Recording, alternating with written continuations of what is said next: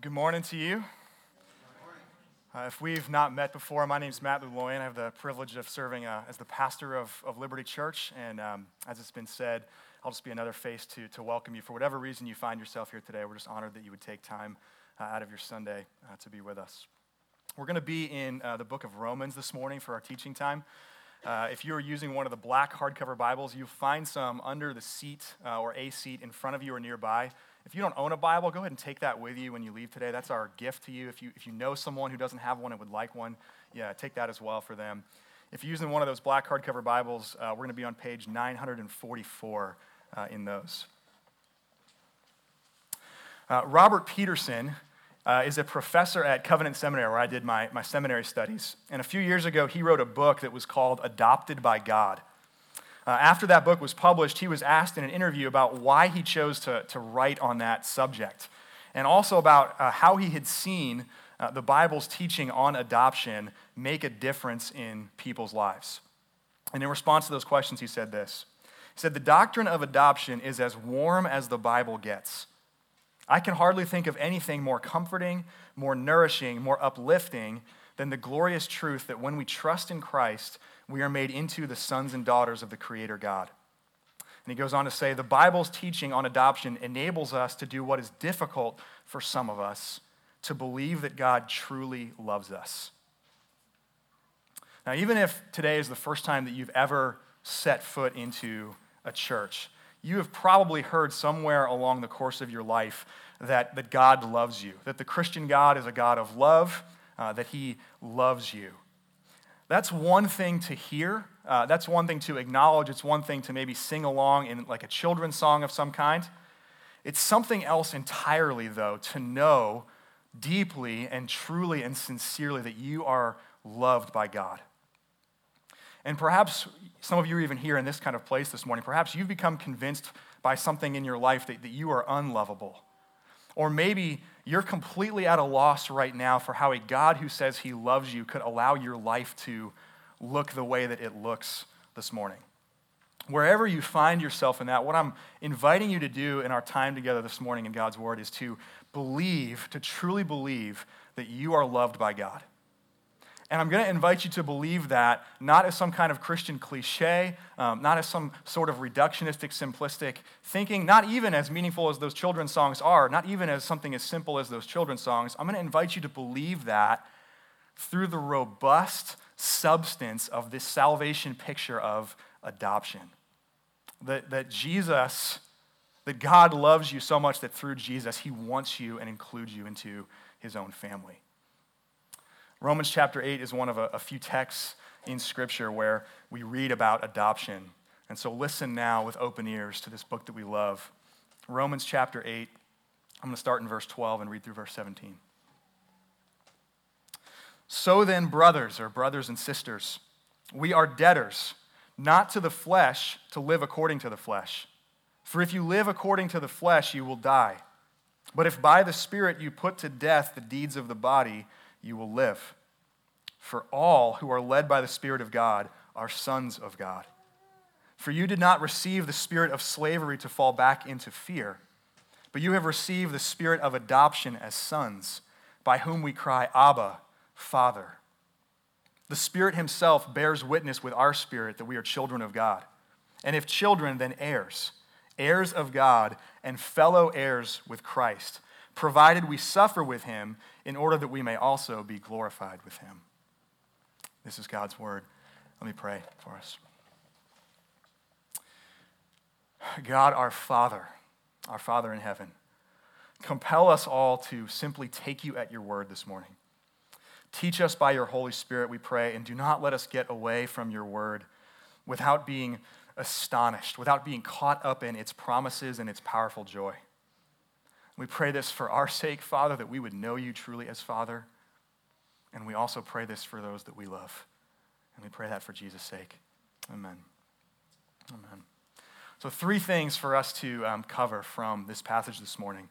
Um, first, we'll talk briefly about the picture of adoption. What is this salvation picture of adoption? Second, we'll talk about the process of adoption. How does this happen? How are we adopted? And then we'll spend the, uh, the bulk of our time talking about the privileges of adoption. What does it mean for us that we are adopted into God's family? So, first, the picture of adoption. Uh, these pictures of sin and salvation that we've been looking at together in this series over these past few weeks, and, and we will continue to over the, the, next couple, they borrow from uh, different images of everyday life. So we've looked at birth, we've talked about regeneration, we've looked at the courtroom when we've talked about justification, we've looked at washing or cleansing when we've looked, talked about um, sanctification. Adoption uses this image of a Roman household to illustrate what salvation accomplishes. And what we come to see through this picture in Scripture is that apart from the saving work of Jesus, we are like orphans or we are like slaves.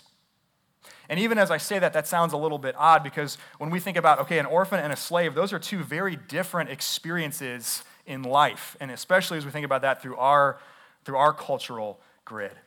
But the common link between those two groups, between orphans and slaves, is that they are those without an inheritance. Orphans and slaves are those without an inheritance.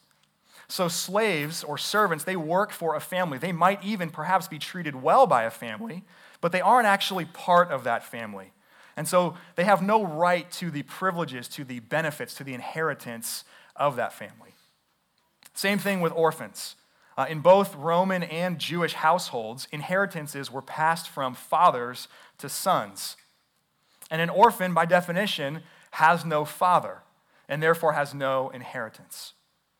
Okay, so that's the condition that we find ourselves in apart from God. And like a slave or like an orphan in first century Roman Empire, we find ourselves helpless to change that state by our own will or by our own work. Right? We can't add ourselves to God's family. We can't make ourselves from a slave into a son. We can't make ourselves from an orphan into a son. God has to do that work for us. He must adopt us as his sons.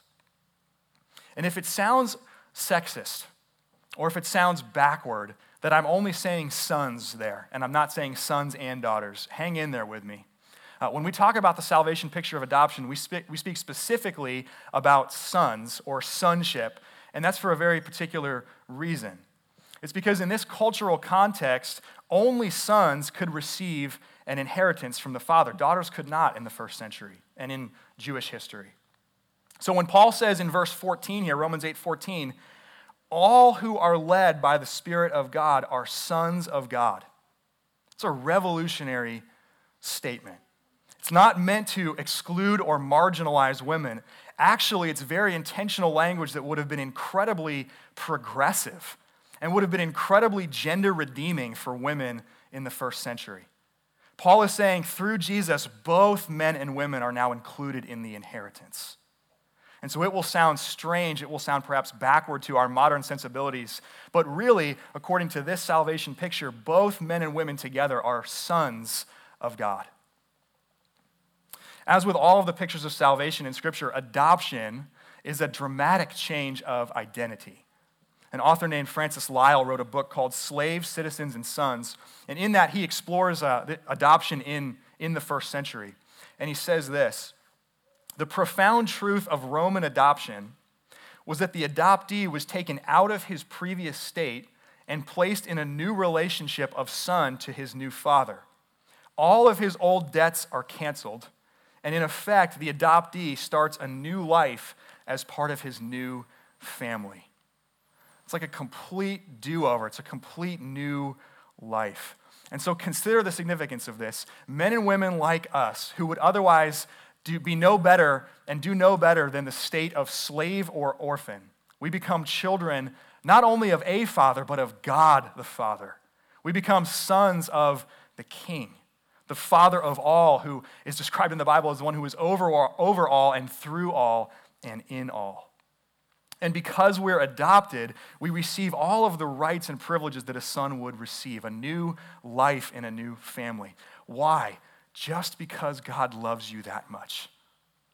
Because God cares for you that much that He sees you in your state of orphan or slave, separated from Him, and He makes a way possible for you to be included, adopted into His family.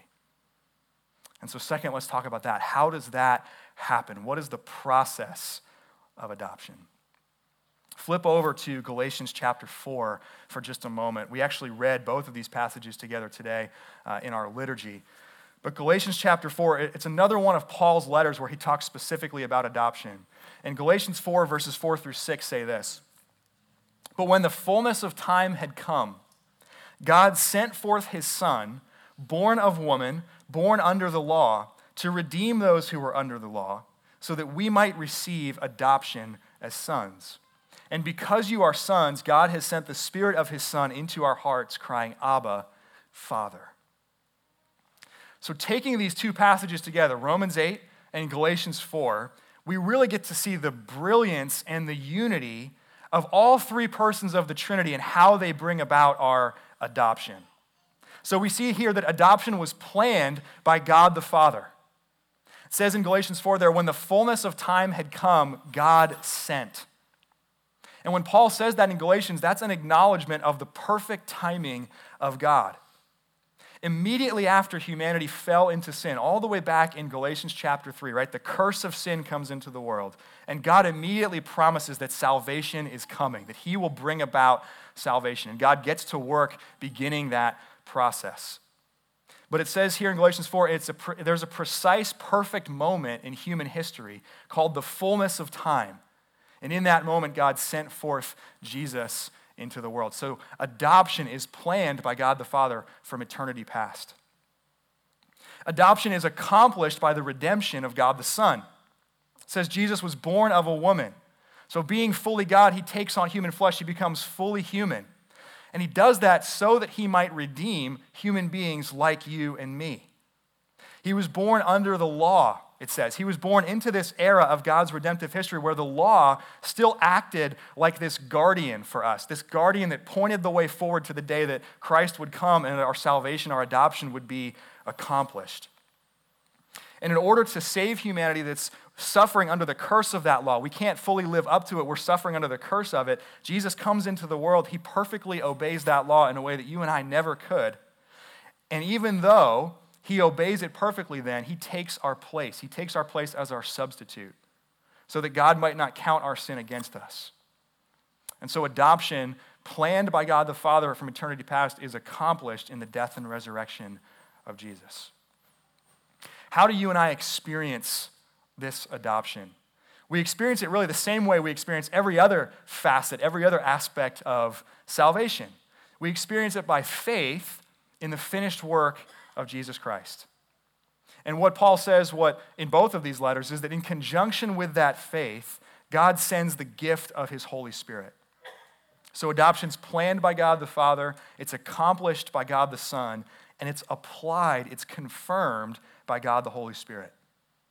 And this is what Paul gets into especially in Romans chapter 8, that it's the presence of the Holy Spirit in us that makes us sons of God. All who are led, he says, by the Spirit are sons of God.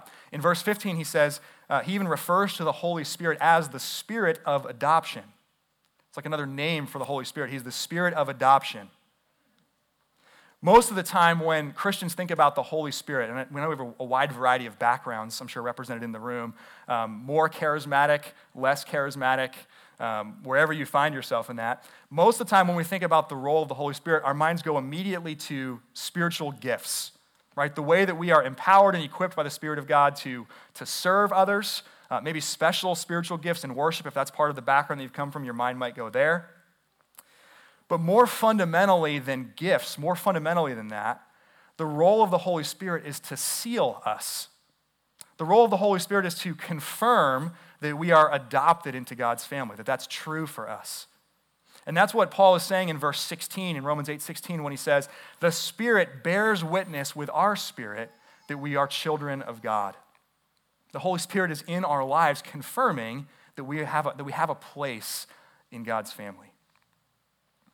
So consider this it's actually a really sad irony that the gifts of the Holy Spirit are often abused uh, are often used in manipulative ways and, and are often used as a basis for comparison to differentiate and distinguish people. Like, here's the superior people because they have these gifts, and here's the inferior people because they have those gifts. It's a sad irony Because the Holy Spirit's presence in our lives is the definitive word that you don't have to prove anything anymore because you're already sealed as the sons of God.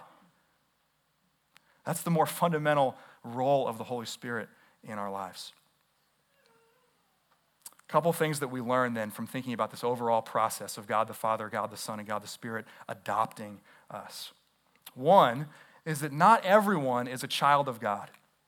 It's fairly common in our day to hear people when they're talking about expressions of, of unity and collaboration, all good things. It's fairly common that someone would slip in the phrase, well, we're all God's children. We're all God's children. But there's a difference between what we might call the universal fatherhood of God that because God created all of us in his image, that he is a father in that sense.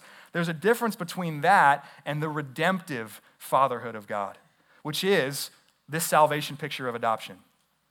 So, everyone, uh, regardless of belief or unbelief, everyone is created by God as his image bearer, and everyone is due an inherent uh, uh, dignity and, and worth because of that. But that's not the same thing as being adopted as sons of God. The Apostle Paul says it this way in his gospel. John, sorry, the Apostle John says it this way in John chapter 1. To all who did receive him, meaning Jesus, to all who received him, to those who believed in his name, he gave the right to become children of God. So there is this aspect of God being Father in a universal sense because He has created all of us, but there's a redemptive fatherhood of God where only those who believe are given the right to become sons of God, children of God. The other thing we learn here is that adoption is not this long, drawn out process that it is for us in human adoptions in our culture. So, some of you I know have adopted children yourselves. Most of us probably know people or have people in our family or among our close friends who have adopted people. Good friends of ours uh, recently finished uh, the adoption process of uh, two of their girls. All told, that process took five years five years. The Independent Adoption Center says that it takes an average of 12 months to finalize an adoption. That's when it's voluntary. That's when the parent or parents of a child is giving up voluntarily the rights to their child and saying, I, I think that my child should be adopted. Oftentimes, those are contested. And oftentimes, children are, are removed from their parents because it's an abusive or otherwise damaging situation. And the process just gets dragged out. And that's just even thinking about domestic adoptions. At least a quarter of the adoptions that Americans, uh, of American adoptions, are done uh, internationally. And when you adopt internationally, that can stretch the time frame out even more than that.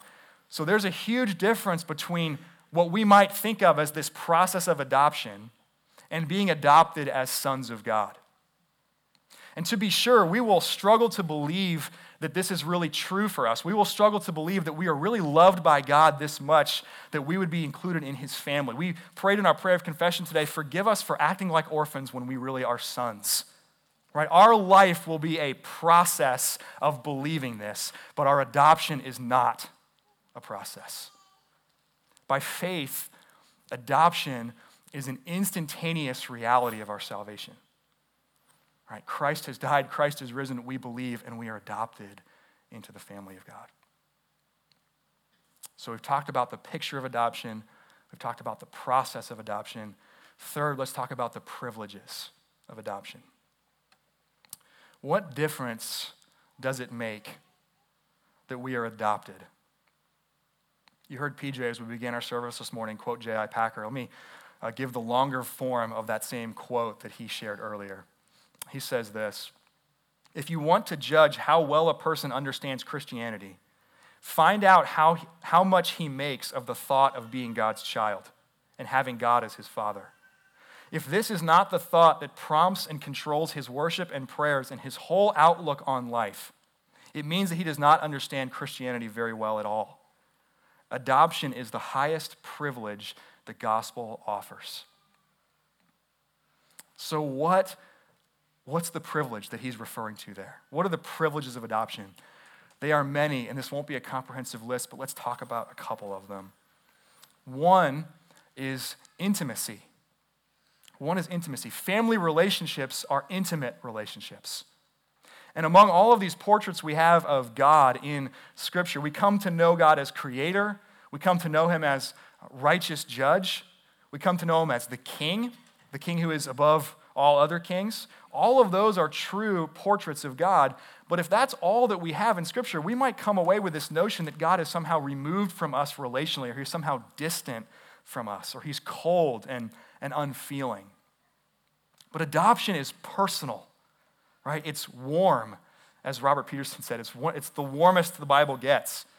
It shows us that God is Father, and it paints this portrait of Jesus not only as the suffering servant and the resurrected Lord, it paints the picture of Jesus as the one who is not ashamed to call you and I brothers.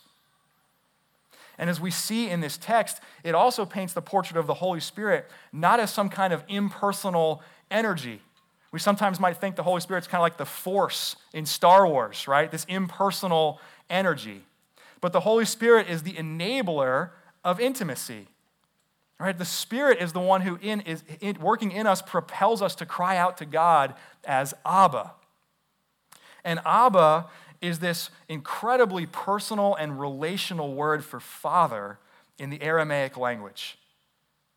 Jesus uses that very word himself when he talks to God the Father. And so Paul is saying the kind of relationship that Jesus has with God the Father. It's that kind of intimacy, that kind of relationship you can have with God the Father. You can approach him and call him Abba. We, we pray in the Lord's Prayer each week when we do that. We use, whether we're aware of it or not, the language of adoption. That prayer begins, Our Father, our Father in heaven. And we don't always realize this. I think we often take it for granted. But we get to address the all powerful, all holy creator and sustainer of all things in a relational way. We get to call God Father and Dad. With this intimacy comes access.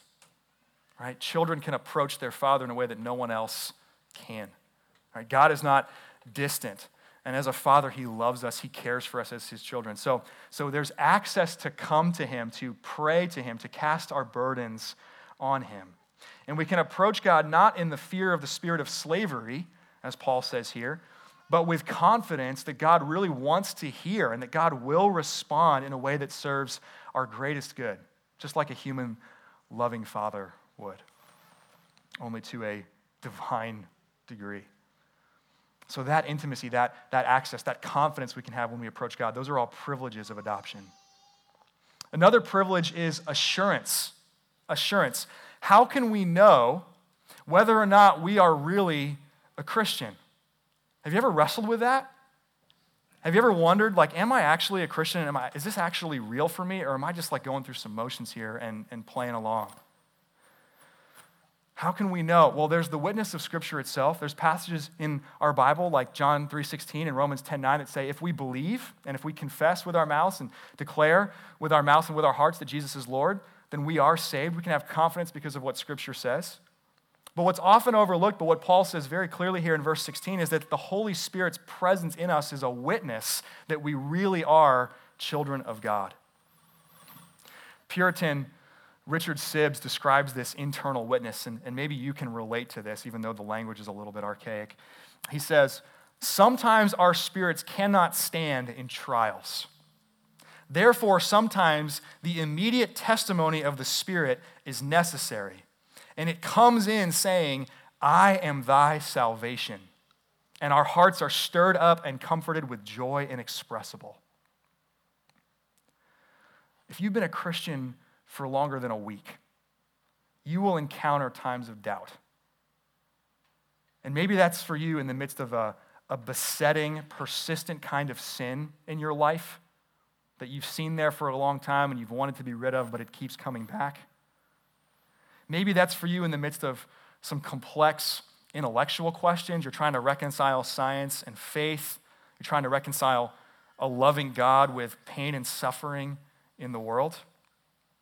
But in those moments, you will find, at least at times, wondering, am I really a Christian? Like, am I, do I really, is this really true and real for me? And it's the Holy Spirit in us that says, no, that, that is who you really are. You're not an orphan anymore, and you're not a slave anymore. You really are a child of God. People misunderstand the, the, the Christian teaching about assurance of salvation all the time. Assurance of salvation is a gift for weak people. That's what assurance of salvation is. It's not presumption for arrogant people. So, assurance of salvation is never meant to be this preemptive immunity where I say, well, I'm just going to go ahead and plan on sinning anyway because God's going to have to forgive me and He'll forgive me later. Right? That is to presume upon the grace and the mercy of God. And to act, to live that way would call into question whether or not I even value or perceive or understand the worth of Jesus' salvation in the first place, whether or not I'm a Christian in the first place. See, assurance of salvation the Spirit bearing witness with our spirit that we really are children of God, that's a gift for people like me who are weak. And people like you, perhaps, who are weak, who so desperately want to bear the family resemblance that we've been adopted into this family. But we fall short. We so desperately want to live and speak and serve as the presence of Jesus, but we, we can't. We can't do it as well as we'd want to. It's in that falling short, it's in that weakness that the Holy Spirit bears witness with our spirit that we have been adopted, that we belong, and that we are really loved as God's children. That we're not constantly on this razor thin line between making it into God's family and, and being cut from the team. That's what the Holy Spirit's presence in our life in our lives does. Okay, and the last privilege we'll talk about is our inheritance our inheritance. As verse 17 says, adoption makes us heirs of God and fellow heirs with Christ. An heir is, is the one who gets the inheritance, who inherits the wealth and the blessings of the Father. And in speaking about the, the supremacy of Jesus, the author of Hebrews says that Jesus has been appointed the heir of all things. So think about this Jesus is the heir of all things. He inherits God's renewed, restored creation. Adoption means that as co-heirs with Jesus, that we get to experience restored, renewed creation with Jesus forever. We get to rule and reign with Jesus as his co-heirs forever. The Apostle Peter calls this the imperishable, undefiled, and unfading inheritance kept in heaven for you. But notice what Paul also says here that that glorious future also assumes present suffering and present affliction and present trial. So, our inheritance means that we both share in the sufferings of Christ and in the glory of Christ. Our adoption means, we don't think about adoption this way, our adoption means, guarantees that we will suffer in this life. And sometimes we will suffer as a consequence of our own sin, in which case adoption is beautiful because it means that God will treat us as a loving and kind father treats a son, not punishing us vindictively, not keeping us at arm's length, but disciplining and correcting us, helping us to walk in his ways. Other times we suffer like Jesus suffered at the hands of a world that doesn't know God or that is radically opposed to God. So, to put it simply, to be adopted into God's family means you will get treated like part of the family. And in terms of our relationship with God, that's a beautiful thing. It's a good thing to be treated like family in God's family when we're talking about our relationship with God. That's a really precarious and volatile place to be when it talks about our relationship with a world that is opposed to God. In Jesus' case, it meant marginalization, it meant humiliation, it even meant death. But in all of it, in our present suffering, in these present privileges of adoption, in this future glory, what is our inheritance as, Christian, as Christians? What is our inheritance? And more than anything else, what we see in Scripture is that our inheritance is God Himself. Right? We get to be with God and we get to be with God forever. This relationship that we are invited into His family continues on into eternity. And God Himself is our inheritance. And all of this is why J.I. Packer says that adoption is that important and that adoption changes everything about our worship, about our outlook on life, about the way we see the world and the way we interact with other people in the world. All right, adoption really is meant to be for us, as it's a picture of salvation, then a lens through which we understand all of life. And there are some great resources out there. I'd be happy to talk with any of you more about these or get these in your hands. Uh, resources like the Gospel Centered Life, resources like a discipleship program called Sonship. But just to give you a small taste of this, here's just a few of the ways that, that this lens of adoption impacts our lives. And if you guys could put that up on the slide real quick. Um, there's one slide that, yeah, here we go. The, look, consider the difference between the way an orphan or a slave thinks about the world, looks at the world, versus the way a son or a child does. An orphan or slave looks for satisfaction in positions or possessions. A son or a child is, is truly satisfied by God. God truly satisfies your soul. An orphan or a slave needs to look good. We got to prove ourselves. We got to build a reputation for ourselves. A son or child says, No, I already have that. I already have a place. I don't need to make a name for myself anymore. An orphan or a slave is a competent analyst of others' weaknesses. I love that phrase. Competent analyst of others' weaknesses. A son or child is actually able to freely confess our own faults. We're looking more at our faults rather than the faults of others. An orphan or a slave is not very teachable. They're defensive when they're accused of being in error or weakness. A son or child says, You know what? I am weak. I need the Spirit of God to testify that I really am part of God's family. I'm open to criticism because I don't rest on my own performance, I rest on Christ's perfection. An orphan or a slave needs to be right all the time. A son or a child doesn't have to always be right. An orphan or a slave feels powerless to defeat the flesh, to defeat the sinful nature. A son or a child experiences more and more victory over the flesh. Again, not to gain a position in God's family, but because you already have it. It's become who you are. You already are a son. Now you get to act like one. See, this is just a taste of the lenses of adoption and how they will impact every single facet of your life. And I'll close with this one of the most powerful ways that this picture of salvation will resonate with the real people you know in this room, on your street, at your job, it has to do with shame. It has to do with shame. The people that, that you and I cross paths with every day carry a lot of shame around with them. And shame at its core is this plaguing question Am I enough? Am I enough? Am I acceptable? Am I valuable? Am I lovable? And, and that's shaped by our backgrounds, that's shaped by our experiences in life, that's shaped by our, our own sin patterns. But there will be parts of our lives where we struggle deeply with these questions of shame. And maybe for you or the people you interact with, maybe that's small and nagging and it's largely subconscious. Maybe it's very conscious and it's all consuming and you walk around with shame in your life all the time.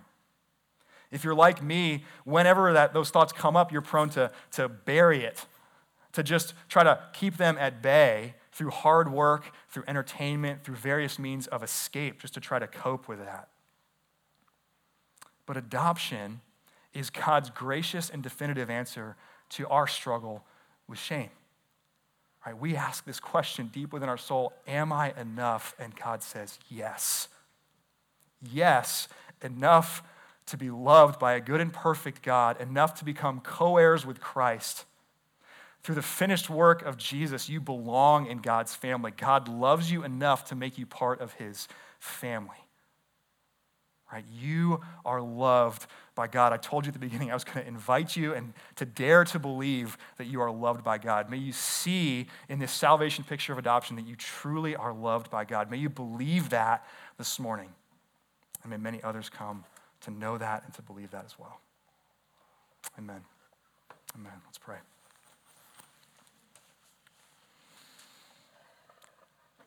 Oh, Jesus, where would we be apart from your gracious love?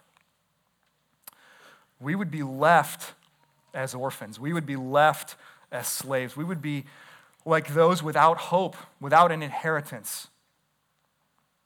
And God, we know that we act like that anyway sometimes, even though it's not true. And so we are grateful, Jesus, that you have not only adopted us, but that you have given us your spirit, and that the spirit in us bears witness that we are children of God. I pray for all the weak men and women here this morning who have the spirit of God, but who would wrestle in their hearts and say, Am I a Christian? I don't know. I'm so weak and beat up and broken right now. Would your spirit testify with their spirit loudly this morning that they have been adopted into your family and that they are loved by you? And for any who are here who, who don't know you, Jesus, or believe in you, that believe that you have accomplished this for us, may this picture just be compelling this morning. And as, as we as human beings come face to face with our shame and these plaguing questions about whether enough, may we see definitively, God, that you say, Yes, I love you, and you are welcomed into my family through the work of Christ. May we come with confidence. May we come as sons, beloved by our Father. I pray this in your name. Amen.